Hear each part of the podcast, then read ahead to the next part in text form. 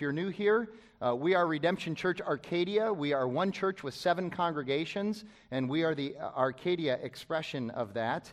And uh, what I want you to do right now, if you could, is just turn to Romans 7. We've been going through Romans since Easter, and uh, we're up in the middle of Romans uh, chapter 7 now. We'll look at verses 7 through 14 today. And uh, really, uh, as I mentioned last week, this is a continuation of what we talked about last week, verses 1 through 6, and it is also going to serve as the platform for what we talk about next week when we, when we look at verses 13 through 25. Uh, verses 13 and 14 overlap a little bit with both weeks, but uh, it's all sort of one continuous argument. And so I would encourage you, if you miss any one of these three weeks, to go and download the, uh, the uh, sermon from our website so that you can kind of fill in the gaps there. Uh, as you're turning to Romans chapter 7, uh, let me just fill you in on a couple of other things that are happening in our community. There's a lot going on. Uh, first of all, when you came in uh, this morning, you were handed, along with your bulletin, this card. Every year during Advent, which would be those uh, four weeks leading up to uh, Christmas, so that starts December 1st, uh, we give you an opportunity to give uh, above and beyond your normal giving to Redemption Church in a way that we can, uh, that we can help our community, uh, both locally in our neighborhood, but also our faith community. Last year, what we did was, uh, along with um, all of the other Redemption churches, we gave money towards buying a tractor for the refugee community here in uh, Phoenix, and we were able to do that. this congregation here, which is remarkable for our size of congregation compared to the sizes uh, of, of the rest of the congregations. We gave $10,600 last year during Advent uh, toward that $60,000 tractor, which is really awesome. We were able to buy that for them. We've shown you a video of it. They've, they've been able to start farming and, and all that stuff. It's great. Um, this year, we wanted to give you uh, uh, some different opportunities to be able to give, and they're spelled out on this card. Uh, one of them is, is uh, for our new Redemption Foster Care and Adoption program that, we've in, that we introduced in August and September that many of you know about. Uh, we want to uh, build up that fund there to help people with foster care and adoption. Uh, and not just foster adoption, but all kinds of uh, adoptions. As, as God has adopted us, we also are are in the adoption business as well. And so we want to be able to help families with that.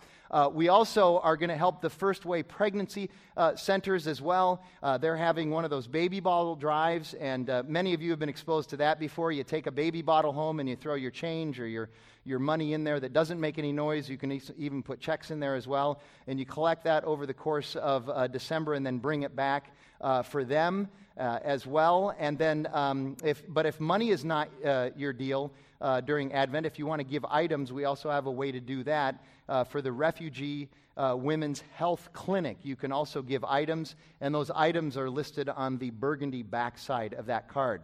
And we're going to be talking more about this in the weeks to come, uh, but please take this card and be praying about how you can.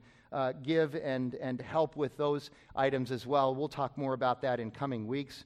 Uh, the last thing that I want to mention before we dive in is, is uh, we are having, again, as usual, a Thanksgiving Eve service, which will be a week from this Wednesday night. It'll be from 6 to 7.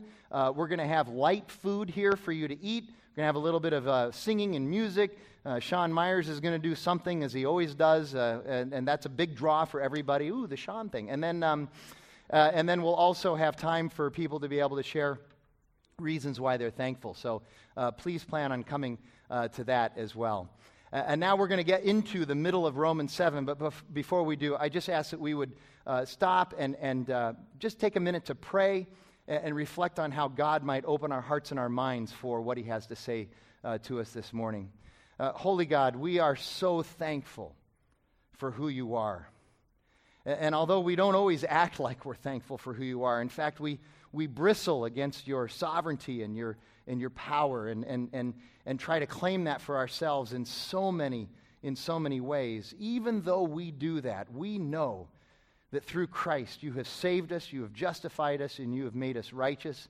And so we're thankful for that. And because of that we love you and we praise you and we worship you.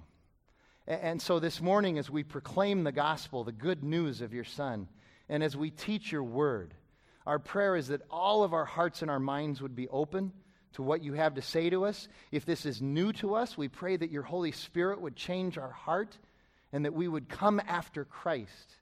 And if this is not new to us, but this is Uh, we've, we've already been saved and we've been, we've been made righteous and we have been justified. Even then, in that, I just pray that, that your Spirit would work in fresh ways in our hearts today. That you, that, you would, uh, that you would wake us up to your truths and to the application of your word into our lives and to the gospel into our lives. And so, God, I pray that you'd bless us as we do this.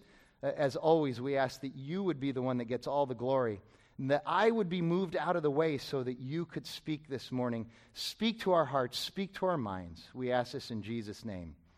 Amen. All right, so Romans 7. Again, we are dealing with a question uh, as uh, just starting in chapter 6, we've been dealing with these questions that Paul asks because he assumes that people are going to ask these questions because he knows that people are going to push back against the things that he presents. And so we do that again today. Today, the question is about the law.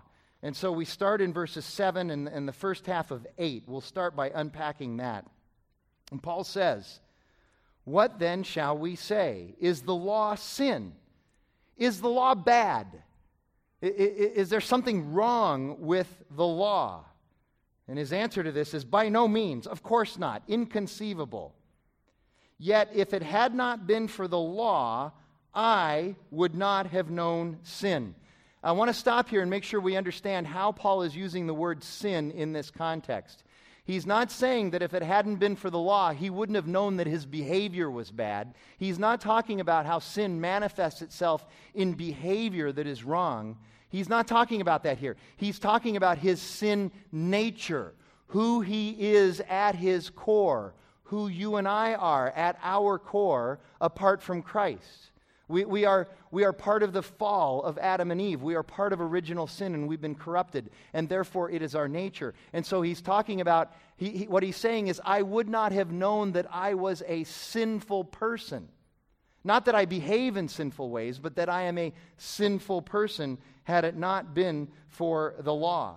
For what I, I, would, have, I would not have known what it is to covet if the law had not said, You shall not covet. We're going to spend a lot of time on what that means there because it's not as simple as it seems right on uh, the surface. And then the first part of verse 8 But sin, seizing an opportunity through the commandment, produced in me all kinds of covetousness. So let's just get started there. Because the law somehow produces and increases sin in us, is the law bad? Is the law sin? Is the law somehow to blame for our sin? Here we go again. Here's another, another way that people might actually blame something else for their sin. Now they're going, oh, wait a minute. Now we can blame the law. If the law is the one that makes me sin, then it's the law's fault. Paul says no to all of this. Instead, what he says is that the law has done its job. The law has actually done its job in and through all of these things that he's talking about. The title uh, uh, of this message today, which all of the redemption churches are doing today, the title is The Purpose of the Law. So the purpose or the job of the law has been accomplished. And so our big idea for today has two parts. Here's the first part Our sin produces sin. It's our sin nature that produces sin in us. Uh, the law doesn't produce sin in us. It's not grace that makes us sin. Other people don't make us sin, although we're sure that that's not right in some cases. It's not our circumstances that produces sin in us. It is our sin in us that produces sin. So, so, the first part of our big idea is our sin produces sin. Here's the second part of the big idea. But the law also shows us our need. If it weren't for the law showing us our sin, it could never show us our need for Jesus, for the gospel. And so the law is actually good, even though it kind of sounds like it may not be. And I understand this can be challenging at times because the way Paul presents this, it's easy to read into it that maybe there's something wrong with the law, that the law is bad. And Paul says no, but he wants to go deeper on it. Now, I, I thought this was interesting the Living Bible, which is actually a paraphrase of the Bible, not a real translation. But I think what they do with verse 7 helps us to get to that deeper idea of what Paul is getting at. So let me read verse 7 to you out of the Living Bible's paraphrase. It says this Well then, am I suggesting that these laws of God are evil? Of course not. No, the law is not sinful, but it was the law that showed me my sin, showed me my nature of sin. I would never have known the sin in my heart, the evil desires that are hidden there, if the law had not said, You must not have evil desires in your heart. Isn't it interesting that their paraphrase doesn't even use the word covet? It's because they're trying to get at what's underneath this covetous nature that we have. Instead, it says, The law showed us that you have evil desires in your hearts. And I want to also say here, last week when we were talking about the law, we said in this particular case, those first few verses, Paul is not talking about the Mosaic law per se. He's talking about really any governing or moral law at that time. But here he does narrow down and specifically talk about the Mosaic law, the law that he knew backwards and forwards as a Pharisee, as a student of Gamaliel. Uh, he's talking about that, that law that we find in the Pentateuch, the first five books of the Bible Genesis, Exodus, uh, Leviticus, Numbers, and Deuteronomy. You see, what he's saying is that the law defines sin, but because of our sinful nature, the law also provokes sin in us. It doesn't make us sin, but it provokes us. We talked a lot about this last week, but Paul goes deeper here, so we're going to talk about it even more this morning. Uh, Grudem says it really well. He says it this way Confronted by the law, sin takes on the ca- character of rebel- rebellion. Sin takes on the character of rebellion. And again, the way Grudem is using the word sin there is he's not talking about our behavior, he's talking about our nature. So, confronted by the law, our sinful nature takes on the character of rebellion so that people enjoy transgressing the commands in order to demonstrate their independence. So there's how our nature gets translated into behavior. It's us trying to show our independence against God and against the law. So even Grudem says it. He says, he says, when we're confronted by the law, we begin to rebel and we actually enjoy transgressing the commands in order to show us who we think is boss. Paul says it simply in 1 Corinthians chapter 15. The power of sin is the law. He's not saying that sin is in the law. He's just saying that it, here you go. Had he been had he had access to this kind of language in the first century, he might have said it this way. The law sort of turbocharges our sin nature. It, it just it just adds a little something extra to it. I've got a couple of other illustrations of how this works, and I'm going to dig in deep on these. Here's how Augustine describes this principle in, in a passage from his Confessions, which he wrote in the late fourth century, more than 1,600 years ago. So they had the same problems then, too. We have the same problem today. This is nothing new. But listen to the way he describes it. It is, it is really magnificent how he does this. He writes this There was a pear tree near our vineyard, laden with fruit. One stormy night, we rascally youths set out to rob the tree and carry our spoils away. We took a huge load of pears, not to feast upon ourselves, but to throw them to the pigs, though we ate just enough of the pears to have the pleasure of forbidden fruit. They were nice pears, but it was not the pears that my wretched soul coveted, for I had plenty of better pears at home. I picked these pears simply in order to become a thief. The only feast I got was the feast of iniquity, and that I enjoyed to the full. What was it that what was it that I loved in that theft? Well, here's what I loved. I loved the pleasure of acting against the law, in order that I, a prisoner under rules, might have a maimed counterfeit freedom by doing what was forbidden. Let me just show you this. That's, that's, a, that's a great phrase. He said he did it so that he would have a maimed counterfeit freedom. One of the reasons we sin, we sin, and we've talked about this in weeks past, is we think that by sinning we're going to somehow uh, uh, gain freedom. It's an expression of our freedom, an expression of our independence, and that we're truly free when we, when we manifest our sin. And he says, no, no, no, no. You may think you're gaining freedom, but what you're gaining is actually a counterfeit freedom, a false freedom, a fake freedom. And not only is it a, a counterfeit freedom, a fake freedom, but it's a maimed counterfeit freedom. It's, it's, a, it's a counterfeit freedom that's been all beaten up and destroyed. This is beautiful writing here, and it, it expresses exactly what we're going for. He says, This is what I got. I might have a maimed counterfeit freedom by doing what was forbidden. And then he adds this with, here you go, a dim similitude of omnipotence. I love that phrase too. There you go. I, I have to put it up here so you guys can see this. It's awesome. awesome. Okay, so what is on what is omnipotent? All right, here you go. Let me ask this.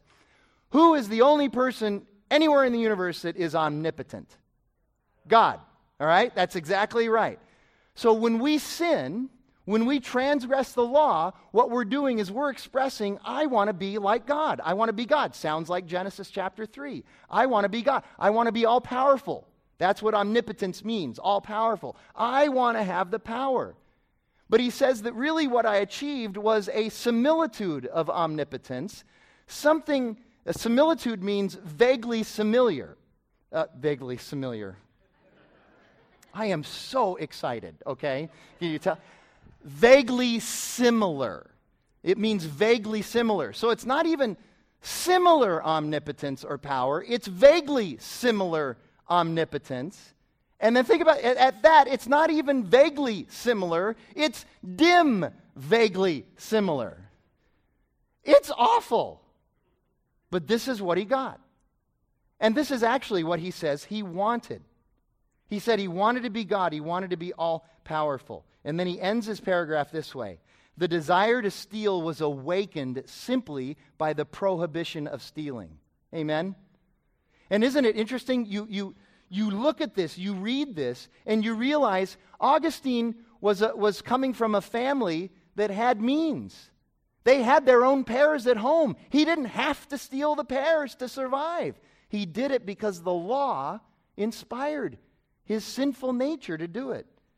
One more. I love how Kent Hughes sums up this principle. Now, Kent Hughes is a 21st century Christian pastor and author, and he sums it up in a way that's not quite as erudite as Augustine, but you're going to really enjoy this, I guarantee you. He says it this way Have you considered what would happen on Main Street of your town if one of the stores painted this sign on their window? You are forbidden to throw stones through this window. He says, that window would not last 24 hours. And then he writes this. I love this sentence. He writes this Every human law is to us like shaking is to a can of soda. Every human law is to us like shaking is to a can of soda. The carbonation is already there. Our sinful nature is already there, but the law comes along and shakes us up. It, it, it gets us going. It, it, it somehow inflames our passion for sin. And then, verse 8, he says, Sin seizing an opportunity. That literally means to establish a base of operations. When the law came, sin was awakened. It's not that it wasn't there in the first place, but it becomes awakened and more powerful, and it seized an opportunity. It set up a base of operations, F.F. F. Bruce says, in man's soul, right in the gut of who you are. Now, now, it's not that Paul didn't have a covetous nature before he was introduced to the law. That's not it at all. But rather, once he understood the law, he then knew he was a coveter, and it had the effect not of restraining him from coveting, but actually arousing him to covet even more. Now, listen to what he says in the last half of verse 8 and then verse 9 and 10. Oh, if I can find Here we go. Last part of verse 8. For apart from the law, sin lies dead. I'll, I'll explain what that means in a second. Verse 9 I was once al- alive apart from the law but when the commandment came, sin came alive and I died. The very commandment that promised life proved to be death for me. So, the very commandment that promised life became death for me. We'll get to that as well. But in verse 8, at the end of verse 8, he says, Sin lies dead. Again, it doesn't mean that sin was non existent, it doesn't mean it wasn't there. It just means it was latent. In other words, it was, it was hidden from the self. We, we we are sinful, but very conveniently, we're able to hide it from ourselves, ignore it, or not be aware of it unless it gets pointed out. In other words, we, we overlook our sin prior to exposure to the law. When, when our oldest daughter, Shelby, was about six years old, she knew all of her numbers and all that stuff. Um, for whatever reason, I, for whatever reason, my wife Jackie, when she'd have her in the car, started teaching her about speed limits and all that stuff. So she'd show her the sign on the side of the road, and then she showed her how the dashboard and the speedometer worked. Well, I didn't know that Jackie was putting Shelby through this training, and so the next thing you know, Shelby's in my car.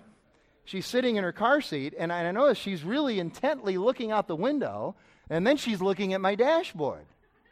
And the speed limit's 40. Suddenly, I'm going 43 and a 40, and she goes, Dad, you're breaking the law. You're going 43. I mean, she was on me just like, like that. See, I was, I was I was hidden from that sin. I was ignoring it. I was practicing selective exposure, as all you guys do. I was hidden from that sin, but then she points it out. And I'll tell you, when she pointed it out, it was interesting how it had the effect of me taking that speed from 43 to 47. It was just, it was just awesome. Okay? But that's kind of that's kind of what happens. It's hidden, and then we're exposed to it, and, and then it makes us want to do, us, do it more. Verse 9, Paul says, I was once alive apart from the law. A better rendering of the Greek there was this, is this I was blissfully indifferent to my sin when I did not know the law. I was blissfully driving down the street until Shelby pointed out my law breaking. Now, we've all had that experience. We're doing something wrong. We may not really know it's wrong. We might be practicing selective exposure. We might be ignoring it, avoid whatever it is. We, we don't think about it until somebody points out that it's wrong. Hey, hey, hey, hey. And even then, we often need instruction on why it's wrong. Okay? Yeah, I know I'm breaking the speed limit. Why is that wrong, Shelby? Because if you get into an accident, I might die, Dad. That's why it's wrong. So we need instruction on why it's wrong. But then eventually, what happens is we become aware of the fact that we're lawbreakers. And as Paul says, it kills us when that happens. And, and here's what he really means by that a better rendering of that would be it slays us. It pierces our hearts when we realize this. It slays us in the way that, let, us say you stand up, and I, by the way, this is from past experience in my own life. You stand up and you declare something to be absolutely true. And then somebody comes along with absolutely clear and compelling evidence to the contrary, and you're wrong about that. And you feel slayed by that.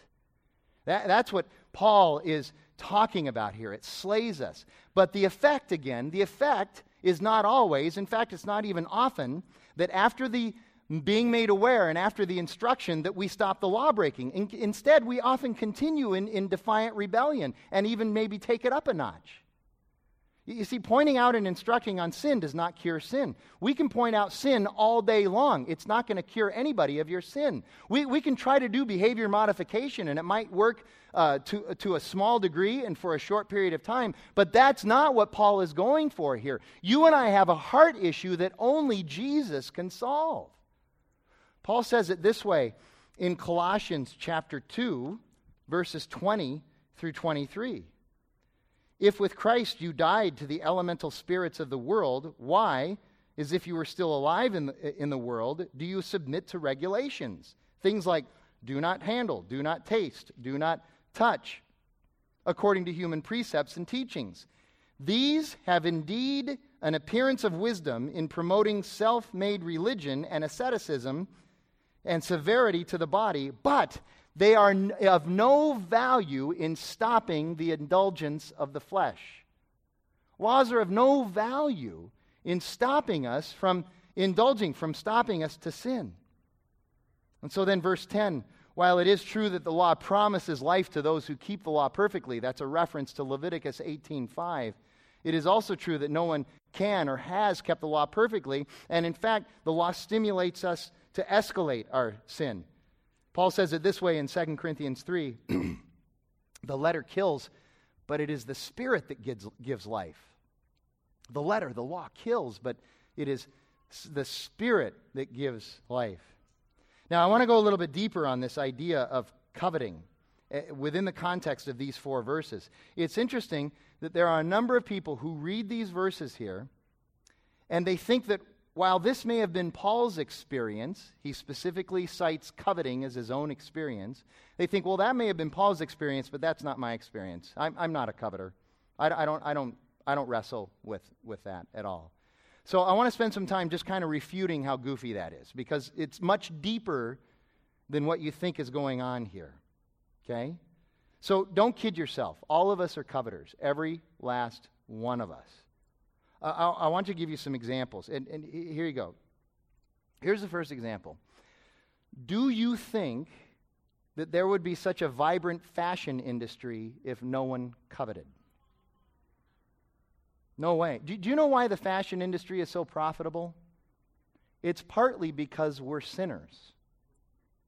That's why. I used to be in the fashion industry. I know. If you can get people coveting, you can make a profit. Here's one that might cut in a different way. Would adultery be so common, adultery or just sex outside of marriage, any sex outside of marriage, would that be so common if no one coveted? The answer is no. Here's what we need to realize adultery and sex outside of marriage is so far less about sex than you'll ever realize. Yes, it's partly about sex, but it's actually more about the desires of our hearts. It's about coveting. Sex is secondary to us coveting. That's why we are adulterers. That's why we engage in sex outside of marriage. Here's another one. This is the obvious one. Would there be so much dishonesty and criminal activity around money if it weren't for coveting? No. No. Now, here you go because you don't have time to do this, I did this for you. I compiled a short list of all the crimes that are related to just coveting money. This is a short list, too. It's not even the long list. We don't have time for the long list. Here's a short list. This is just about money, too. This is not about coveting other people or coveting power or coveting status or coveting comfort or any of those other things we covet. It's just about money. So here you go stealing, embezzling, fraud. Let me take a minute just to break down fraud a little bit further. There's credit card fraud, insurance fraud, mail fraud, investment fraud, computer fraud, healthcare fraud, social security fraud, welfare fraud, and expense account fraud.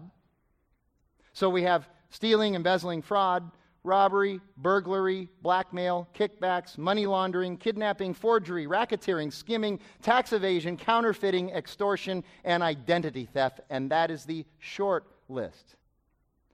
Oh, oh but Pastor Frank, I, I don't covet. I, just, just save it for Oprah, okay? We are all coveters. We all covet. It is natural for human beings to want things. It is sinful, however, to want them in a way that dishonors God, dishonors others, and dishonors the created order. But that's just the surface stuff about coveting. I want to get at what Paul is really talking about here. We need to say this every sin listed in the Ten Commandments in Exodus in the Old Testament, every one of them is mostly understood as being outwardly expressed. That's how we understand those sins. So, adultery expressed outwardly, lying expressed outwardly, murder expressed outwardly, false worship. And we just went through that exercise for coveting, all the ways that we express it outwardly. But coveting is really a sin that is most focused on our inner life, our thought life, our nature, our hearts. It's not that it isn't expressed outwardly, it is, as we just showed. But to covet something doesn't, doesn't always mean that we're going to do something about it, yet it's still sin. Because it goes to our nature. It's clearly attached most directly to our inward life. This is why Paul uses coveting as his example. He doesn't just randomly pick an example, he picks the example that most clearly delineates and defines who we are at our core, our nature. And remember, he's the one who said in 1 Timothy chapter 1 that he's the foremost of sinners. So he's not just saying that when the law became manifest in his life, he discovered that he coveted things. That's not what he's saying at all. He's saying that when, when he was exposed to the law, he discovered he was sinful. That's what he's saying. I just discovered that my nature is that of sin, that he's filled with sin, he's racked with sin. And that's why the New Living Translation paraphrases verse 7 the way it does because it's not about coveting, it's about our evil desires. The law showed Paul who he really is. The law, the law defined Paul. The law defines you and me as well. And the law shows us that we can't do anything to fix this sinfulness because we can't keep the law. But it does point us to our need for a Savior. We're going to get to that. You see, no one can keep this law. So Paul uses coveting as his illustration because it most comprehensively shows everybody who we really are. We covet when we don't honor the Sabbath. You understand that? We, we covet when we don't honor our family. We covet when we murder, and that's both physical murder and character assassination. We covet when we do that. We, we covet when we commit adultery. We covet when we steal. We covet when we're stingy and stubborn. We covet when we don't help those who need help. Guys, you covet when you won't let anybody else use the remote control. And we covet when we aren't truthful, when we bear false witness. And this command, it just goes right to our hearts, it goes to our souls. Watson writes this Covetousness is a root sin. When it is exercised fully, it causes a breach in each of the other commandments. That's why this is Paul's example, which ties perfectly into what he writes in verses 11 and 12. Let me read those and then we'll dive into those as well. He writes, For sin, seizing an opportunity, second time he said that in this passage, seizing an opportunity through the commandment, deceived me, and through it killed me. So the law is holy, and the commandment is holy, and righteous, and good. It's sin that killed me, not the law. Sin deceived me. And the reason sin deceived him and deceives you and I is because our hearts are wicked and deceitful beyond all of our comprehension and understanding, as Jeremiah writes in his book in chapter 17. Every one of us has been deceived by sin. Every one of us. Just like in the garden. I mentioned Genesis 3 earlier. I want to read Genesis 3 1 to 6 to you. I do this probably three or four times a year, working it into the sermon, and here's why I do that. I- am telling you, it is so important to understand the first several chapters of Genesis because if you don't understand Genesis 1, 2, and 3, and especially 3, where the fall happens, you don't understand life. You don't understand the nature of human beings. You don't understand sin. You're going to have a very hard time understanding the rest of the Bible, and especially the New Testament and the New Covenant, and you don't understand who Christ is without this. It's really critical. And so, chapter 3 of Genesis starts in the wake of chapter 2, verse 25, where it says that the man and his wife were both naked and they were not ashamed. Uh, what that statement is referring to is that, is that everything at that time, before original sin, was in perfect harmony. It wasn't, it wasn't just about physical intimacy, although that was a part of it. But it was really more about emotional and spirit, spiritual intimacy and harmony that was perfect. It was paradise. But then along comes chapter 3. Now the serpent, the adversary, was more crafty than any other beast of the field that the Lord God had made. And he said to the woman, Did God actually say, You shall not eat of any tree in the garden? And the woman said to the serpent, We may eat of the fruit of the trees in the garden, but God said, You shall not eat of the fruit of the tree that's in the midst of the garden, neither shall you touch it, lest you die. But the serpent said to the woman, You will not surely die. For God knows that when you eat of it, your eyes will be opened, and you will be like God, knowing good and evil. So when the woman saw that the tree was good for food, and that it was a delight to the eyes, and that the tree was also to be desired to, be make one, to make one wise, she took its fruit and ate, and she also gave some to her husband who was with her, and he ate. Look at the end of, of uh, verse 5 there. For God knows that, this is the serpent saying this, for God knows that when you eat of it, your eyes will be open, and you will be like God, knowing good and evil. You will have a dim similitude of omnipotence. That's what he really should have said there. And then, so, verse 6 when the woman saw that the tree was good for food, she saw that it was good for food and that it was a delight to her eyes. Again, her eyes. Uh, that first one, that it was good for food, that it was pleasurable to her flesh. And that the tree was to be desired to make one wise, to make one like God, to know good and evil. There you go. That's how sin gets aroused in us. Satan comes along and he, and he just plants a little seed of doubt. He never gives us a full frontal attack. Most of us are actually ready for that. What we're not ready for is, is, is that little whisper in our ear that just plants a little seed of doubt. And then that starts the coveting. And, and the three things that are listed there, eh, those are the things that make us covet the most. We love the glitter and the glit. We love pretty things. We, we love eye candy. I, we, I put up our Christmas lights on our house yesterday. I know it's a little early, but I've got busy stuff going on. I'm, my inner Clark Griswold was coming out of me, I, I, I think. But, but I got so much going on that this next several weekends I wouldn't be able to get them up. But I, I admit, I, even at 54 years old, I love it. I, I couldn't wait to turn them on at night when it got dark. And when I got back from running this morning, I just stood in the, in, in the street and looked at it. It's pretty. I like it. Oh, I want those lights. And now my neighbors are coveting our lights, and it's awesome, you know? They're mad because we're the first ones. But then, but then it appeals to our flesh. It gives our, ple- our flesh pleasure. I had a Honeycrisp apple yesterday. Better than the one in the garden, I'm sure. It gave me great great pleasure. It wasn't a sin, but well, maybe it was. I bought it from AJ's. But anyway, it was it was really good and it gives and it gives you pleasure and so you covet things that give you pleasure. But most of all, we covet things because we think it might make us free and like God. Those are the three things that get us. And Satan doesn't come and go, bam! He comes and he just whispers. And we whisper these things to ourselves. In verse 12, Paul says, No, it's not sin. I'm sorry, it's not the law, it's sin. And in verse 12, he says, Because the law is holy. The law is holy. I told you last week that Paul would say this. And the reason it's holy is because God, who gave the law and whose character it reflects and whose will it declares, is himself holy. You cannot speak of the law as something bad without speaking of God as being bad. God's character is being revealed in the law. And so, really, once we're in Christ, once we understand the true purpose and job of the law, the law now comes along and instructs us and helps us. Martyn Lloyd-Jones says it like this The law used to be an executioner, now it's a gardener. It, it cultivates our life now. It used to slay us, now it cultivates us. Once we are in Christ, the law is a wonderful guide. Prior to being righteous in Christ, however, the law merely antagonizes.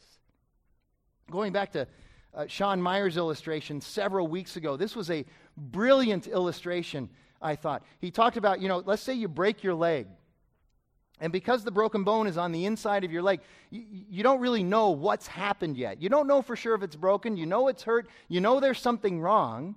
And so, what do you need? You need somebody to diagnose it for you. You need somebody to define it, to be able to tell you what it is. And so, you go to the emergency room, and the doctors have tools there that help you do that. They have x ray machines and MRIs. Can you imagine what it would be like to take away x ray machines and MRIs from doctors? They would not, see, those, those x ray machines and MRIs don't cure us but they point us to what the cure will be. They are tools that are used to diagnose the problem and point us to what will heal us. And that's exactly what the law does. It diagnoses the problem and it says, here's your need, and it points us to the need. The law brings us to it, but then it pushes us away to Christ. That's what it needs to do. And so then he wraps up in verses 13 and 14, for today anyway, he wraps up. And he writes this Did that which is good then bring death to me? By no means. It was sin producing death in me through that which is good, in order that sin might be shown to be sin, and through the commandment might become sinful beyond measure. For we know that the law is spiritual, but I am of the flesh and under sin. See, Paul repudiates any chance that sin is blamed on the law and not on the sin in us. In fact, he even says sin is so bad that it even uses that which is good to make something sinful. He, it, it uses the law. And Paul tells us that this process happens in order that sin would be recognized as sin. Here's what Paul is saying He's saying we don't necessarily not know that something isn't, is wrong. It's, it's not that we don't know that there isn't a problem. Our biggest problem, though, is that we don't understand how bad the problem really is. We don't understand just how awful sin really is. And again, by that I mean our nature, not our behavior. Sin is always much worse than we imagine. I would add also that we're also way more loved than we ever imagine. But sin is always much worse than we imagine. Sin is deceptive, it's comprehensive, it is relentless. In 1973, psychiatrist Karl Menninger, who was the founder of the famous Menninger Clinic, he wrote a classic book. It was a bestseller. It's, it's people read it even today. It was called Whatever Became of Sin. And his answer in that book was simple yet profound, and it was classically Romans, uh, Romans 6 and 7 esque in its theology. He said that in, in the last several decades, and remember, he's writing this in 72, 73, and he says, in the last several decades, society has taken sin and has begun and, and generated a total makeover of sin. In other words, it's like, it's like we took sin to a PR firm and we said, we want image management for sin. We want sin to have a much better image than it does. And so first he says sin became a crime. It became sin became something that we did in response to something else. Therefore sin then became a symptom. In other words, sin became something that was external to us. And if it's external to us, then it's outside of our control. And therefore, sin became something that we're not even responsible for. And, and once you, you can make the argument that you're not responsible for any of your sin, then sin becomes excusable, acceptable, rational, and even laudable. By laudable, we mean that, that you would actually go and say that sin is good. Or you could make the argument that you're just a victim of sin. Have you noticed today that when somebody manifests horrible, awful, wicked sin, they have one of two flinches. One is to see themselves as victims. They're the ones that are committing the sin, but they see themselves as victims. Or what culture will do is culture will come alongside of those people and hold them up as heroes. That's the way our culture handles sin now. You're either a victim or you're a hero. Paul says, no, that is absolutely not right. Sin is our fault. He says, You own it, it's yours. The law may throw gas on the fire, but the fire is ours. And then verse 14 is all about how our living by the Spirit in righteousness is what happens to new creatures. We are now new creations in Christ. And that's really what we're going to talk about next week. The bulk of what we're going to talk about next week is that we're new creations and understanding that God does not save anyone who is not new and therefore does not understand the old life and is capable, empowered by the gospel, empowered by the Holy Spirit to live the new life. Now, I want to take like four more minutes to close because I want to come back and sew up something that I, that I referenced earlier. We know that the law, we've been pounding on this the last several weeks. We know that the law reveals and defines sin and that it provokes sin in us. We know that the law can't save anyone, that the law doesn't make anyone righteous. The law can't justify anyone. As a result, the practicality of the law is that when it enters our life, the law either pushes us to licentiousness, pushes us to libertinism, it pushes us to become the prodigal son, right? Or it pushes us to legalism. It pushes us to become legalists. It pushes us to become Pharisees. Now, in the, prod- in the parable of the prodigal son, who was that? It's the older brother. See, Jesus wasn't telling that parable just to talk about salvation of the younger brother. He was also showing it, uh, telling that parable to talk about the hard heartedness of the older brother who was living by the law and had become prideful as a result. So, so the law pushes us to these two extremes licentiousness or legalism, both of which are incorrect. But by doing so, the law shows us that we have a need. Licentiousness isn't the answer, legalism isn't, isn't the answer. The only answer is Jesus Christ, the Son of God. So, this is the answer to a really good question How can we say that the law is good? The law is good because it exposes our sin as worse than we think it is and demonstrates that we can't do anything about it. And by doing that, it sends us to Jesus. And the Holy Spirit opens our heart to coming to Jesus. Tim Keller writes this Without knowledge of our extreme sin, which would come from the law, without knowledge of our extreme sin, the cross of Christ seems trivial and neither electrifies nor transforms us. The cross of Christ should electrify and transform us. The law, by inflaming our sin, has the effect of bringing us to our knees about sin and shows us that we need a Savior, and that is a good thing. And that brings us hope as we reach out to Jesus. And that's Paul's point at the end of verse 11. He says, Sin, seizing, seizing the opportunity, deceived him and killed him. And so it's at, at, at, the end of verse 11 where Paul realizes that, realizes that he's at the end of himself. He is now dead. And what can a dead man do? Nothing. And Christ invades his life, and he is made alive by Christ. And so I'd ask you this morning I know this room is filled with people whose lives have been made alive by Christ. You know Christ, and you are righteous. And, and you, are, you are here to understand how the gospel empowers you to live that righteous life. But today also, I want to address those of you very clearly who do not know Christ. And I want to know is the Spirit now opening your heart and opening your eyes to the reality that you are at the end of yourself and you need Jesus?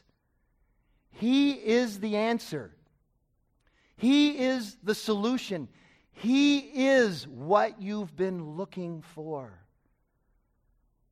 And so I would encourage you that, that, that, sometime during the rest of the service or after the service, you get a hold of me, you get a hold of one of the Seans. All three of the Seans are here today. You can find them. You get a hold of the person that brought you here today, or if you came here by yourself, find somebody. Go to the Connect desk and come to Jesus. You have a need. He is the answer, and He brings you life. Let me pray and one of the Seans is going to come up and take us into our time of reflection and response. God, we thank you for the, for the truth of your word and the proclamation of your gospel, and we are, we are privileged to be a part of that. So, God, help us to understand what that means to us, help us to embrace it, help us to live by it. God, we ask all of that in Jesus' name. Amen.